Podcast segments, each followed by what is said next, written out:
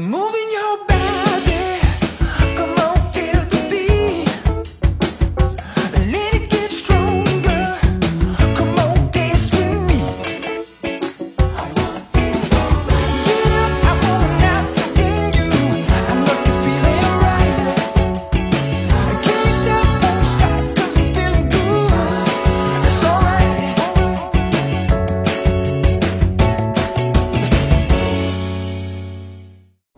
dobry, Katarzyna Urbańska, witam w programie Okiem Byłej Frankowiczki. Dzisiaj gość specjalny, pani Aneta Wiewiórowska. Dzień dobry. Dzień dobry.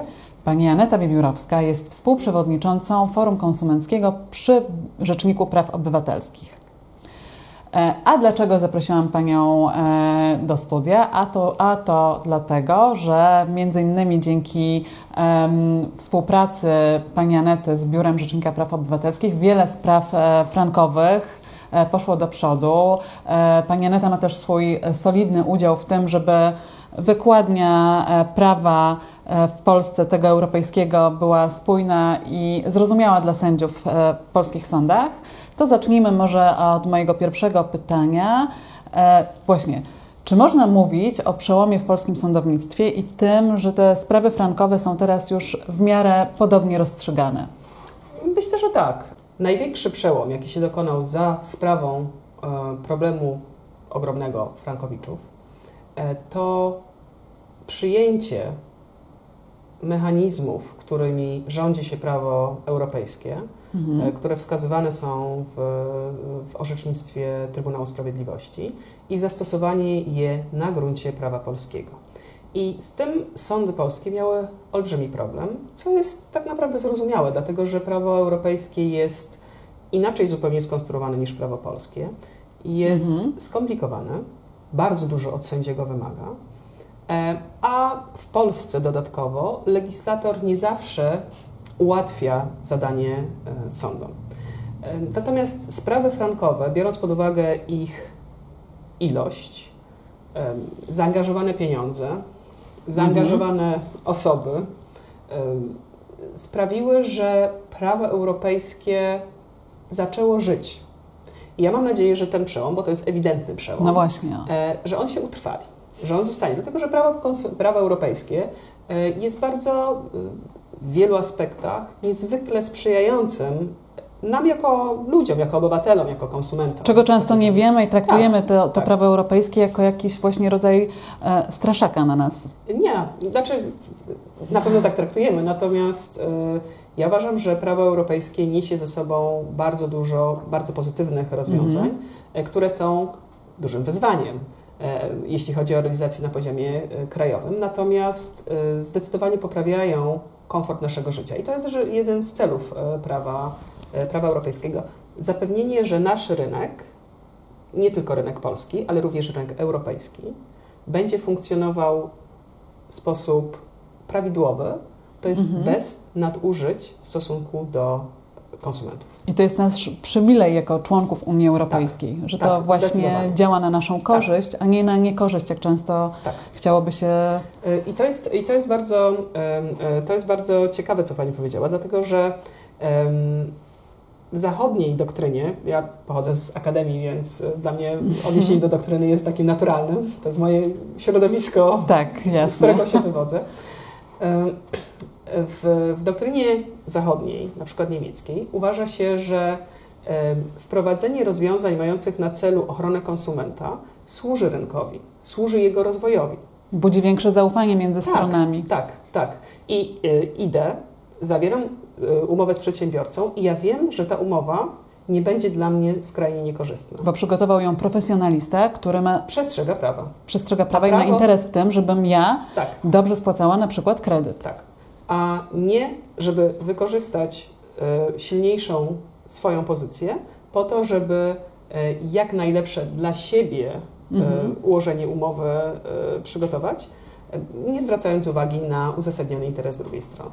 No właśnie, bo trochę sytuacja wygląda tak, że też patrząc na linię orzeczniczą, co podkreślają e, sądy w uzasadnieniach, ta równowaga i to zaufanie do instytucji, jaką był bank, jest bank, e, trochę zostało nadszarpnięte. Że my idąc do banku już nie czujemy się tak komfortowo, jak chcielibyśmy się czuć, idąc do właśnie instytucji zaufania publicznego.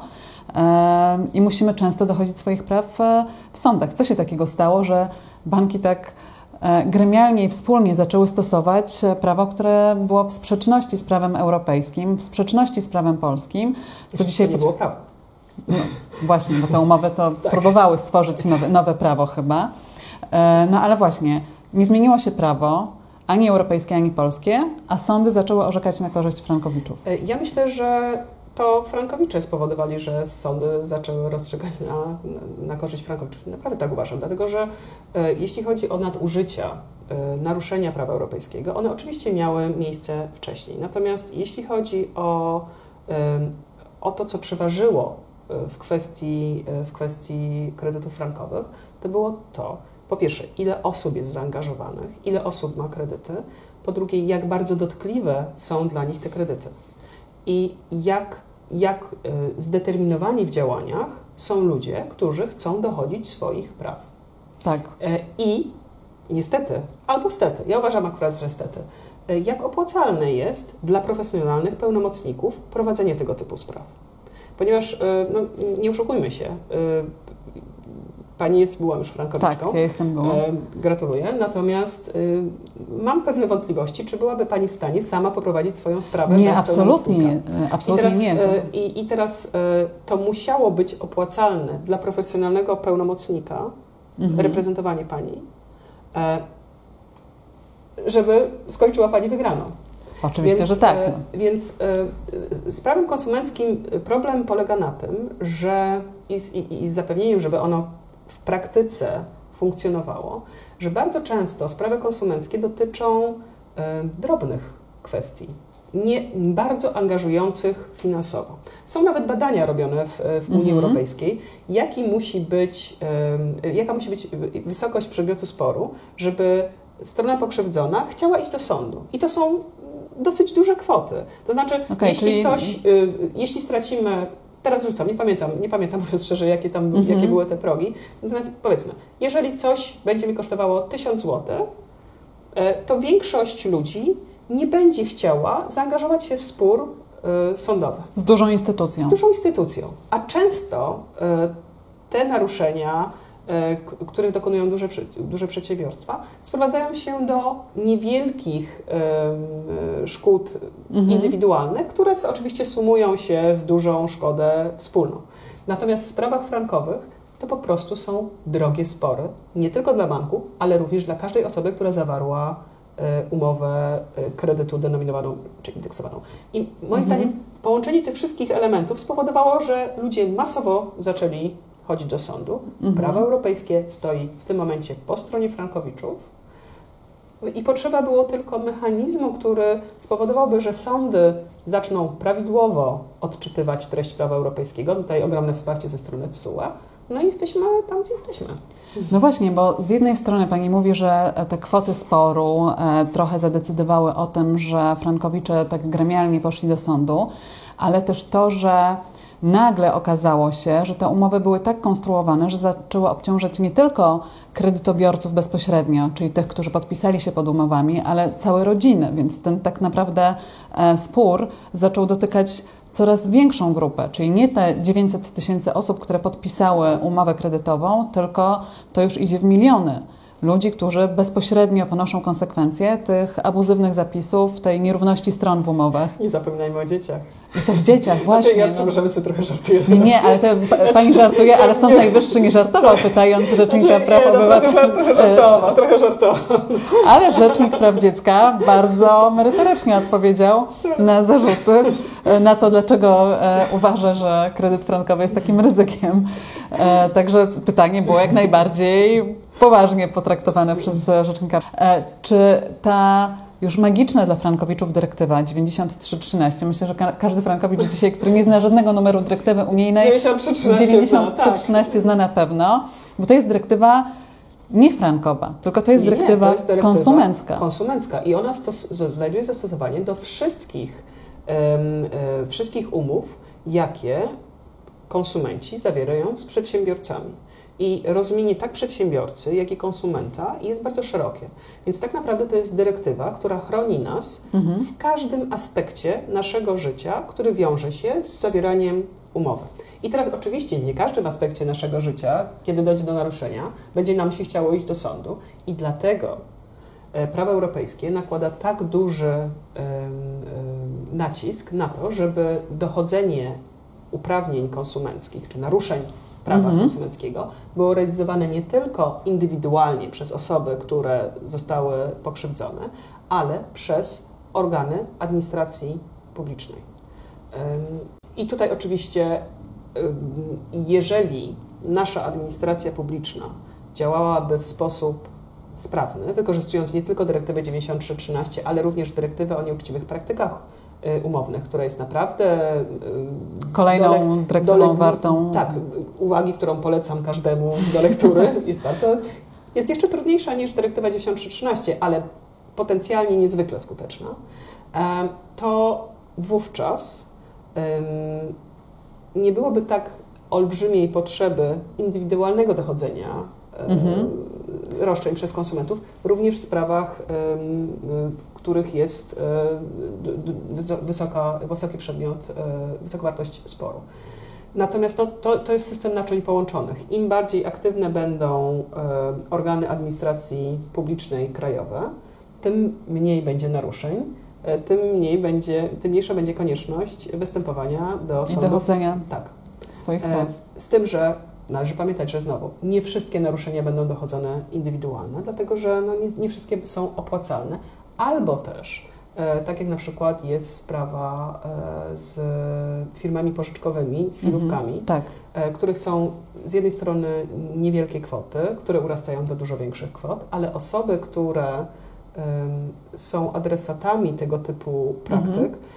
one zazwyczaj mają trudność z dochodzeniem swoich uprawnień. I tutaj no, widzę dużą przestrzeń do tego, żeby administracja publiczna Żeby systemowo też rozwiązać Tak, trochę tak, ten tak, problem. Tak, tak, tak, tak, No właśnie, jak o rozwiązaniach systemowych mówimy, to e, czy ostatnie wyroki TSUE, te, które zapadają w ostatnich miesiącach e, i dotyczą em, kwestii związanych bezpośrednio z frankowiczami, e, a także już taka dosyć ugruntowana linia orzecznicza, e, powinna mieć wpływ już na taką jakby, nie wiemy jak to profesjonalnie nazwać, strukturalne usankcjonowanie e, linii orzeczniczej, żeby sędziowie właśnie ci niżej, do których też trafiają sprawy frankowe, mogli wypracować sobie pogląd na podstawie tego, co się dzieje.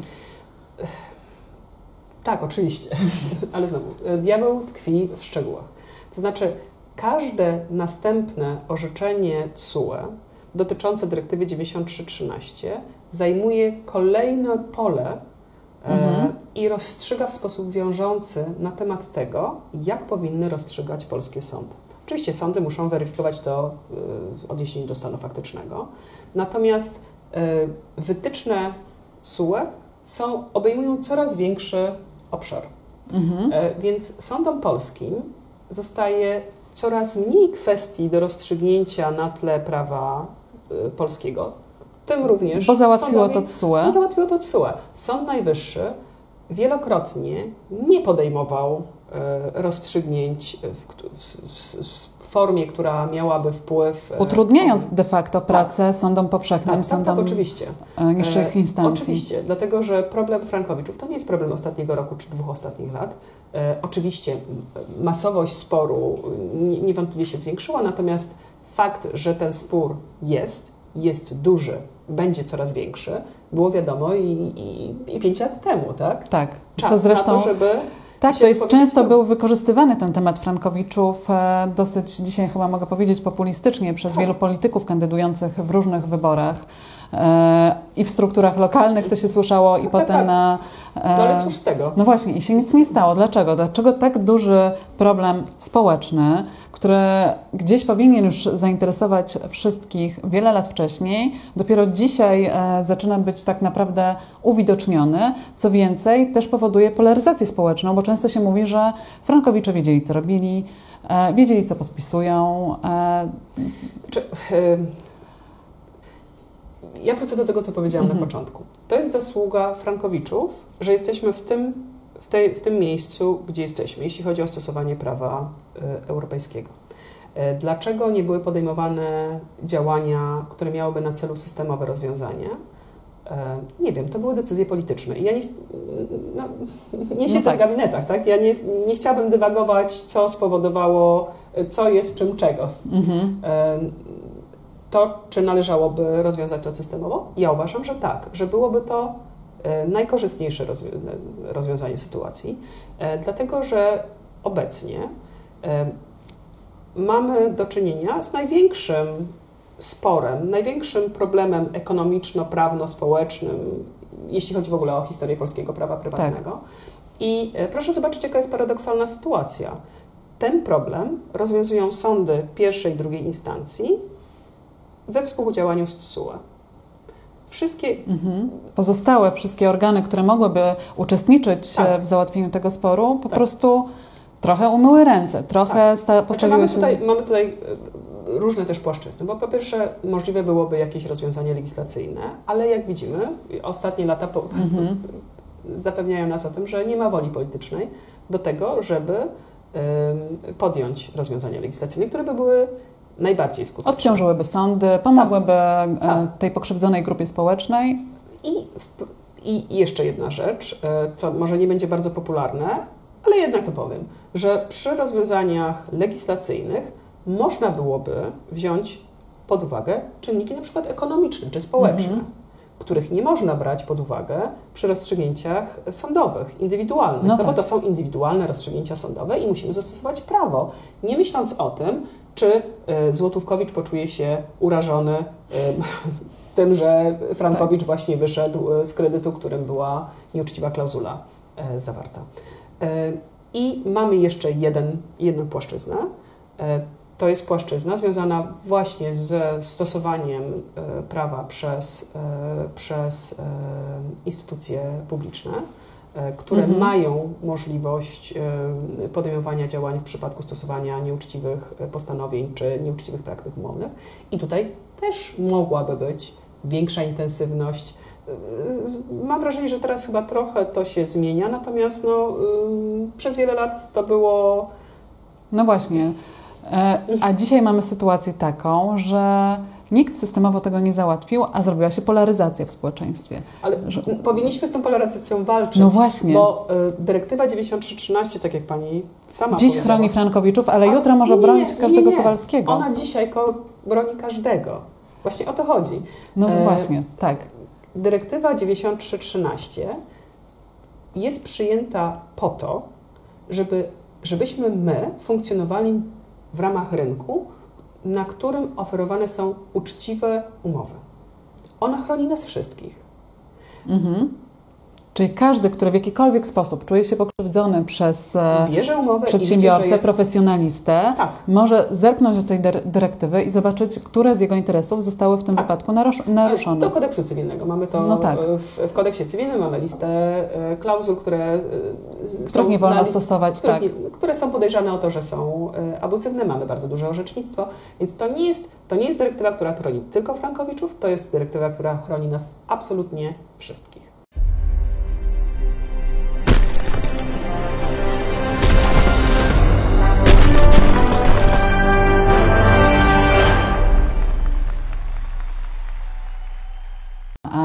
Takie pytanie do Pani. Czy Pani jako ekspertka, prawnik z wykształcenia e, ma podejrzenia, wiem, że może to brzmieć troszkę spiskowo, jak to się stało, żeby tak duża grupa ludzi, to było 900 tysięcy osób, e, została narażona tymi nieuczciwymi, już wiemy, umowami na takie ryzyko jednostronnie e, i nikt się nie zorientował? Ktoś o tym wiedział i taką umowę przygotował? Czy można mówić o jakimś takim systemie, który został wprowadzony bocznym wejściem, że może się uda u nas, może się nie zorientują i podpiszą? Jeśli pomyślimy sobie, jak funkcjonuje polski, polski rynek, to myślę, że można znaleźć takie obszary, gdzie, gdzie mimo nadużyć y, one funkcjonują. Mhm. Ja mogę, ja mogę y, y, odwołać się do, do tego, kiedy sama podpisywałam pierwszą, kupowałam mieszkanie Mhm. I dostałam umowę E, i ja zajmowałam się klauzulami już na studiach, więc Mhm. przeczytałam umowę. Pani inaczej czytała Tak, umowę tak. niż I- każdy frankowicz. wzięłam, wzięłam e, mazak, taki highlighter i sobie podkreśliłam klauzule, które były nieuczciwe w tej umowie. No i z, takim, z taką podkreśloną umową poszłam do, do, do biura i powiedziałam, no proszę Państwa, przeczytałam umowę i te klauzule są y, nieuczciwe i jako takie mnie nie wiążą, więc może je wykreślimy z umowy, bo to nie ma sensu ich w ogóle zamieszczać, Mhm. y, no bo są nieuczciwe i mnie nie wiążą, tak? A pani sekretarka powiedziała mi na to, "Mm, nasz pan prezes nic nie wykreśla z umów. I tak się skończyły moje negocjacje, tak? E, Więc No, czyli tak jak w przypadku Frankowiczu. tak. e, W sytuacji Frankowiczów jest jeszcze inny element, dlatego że oni dostawali określone informacje e, o określonej treści dotyczące tego, co oznacza dla nich umowa, którą zawierają. Mhm. I często to było taką mgłą otoczone, żeby Tak.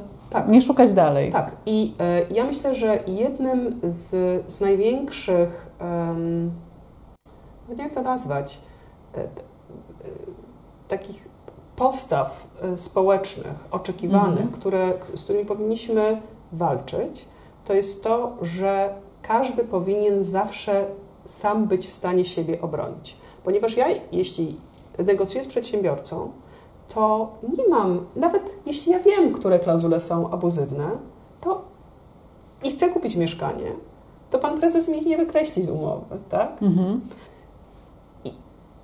A w Polsce w dalszym ciągu pokutuje takie przekonanie, że jeśli ktoś chciałby chronić siebie i bronić swoich praw, to on by był w stanie.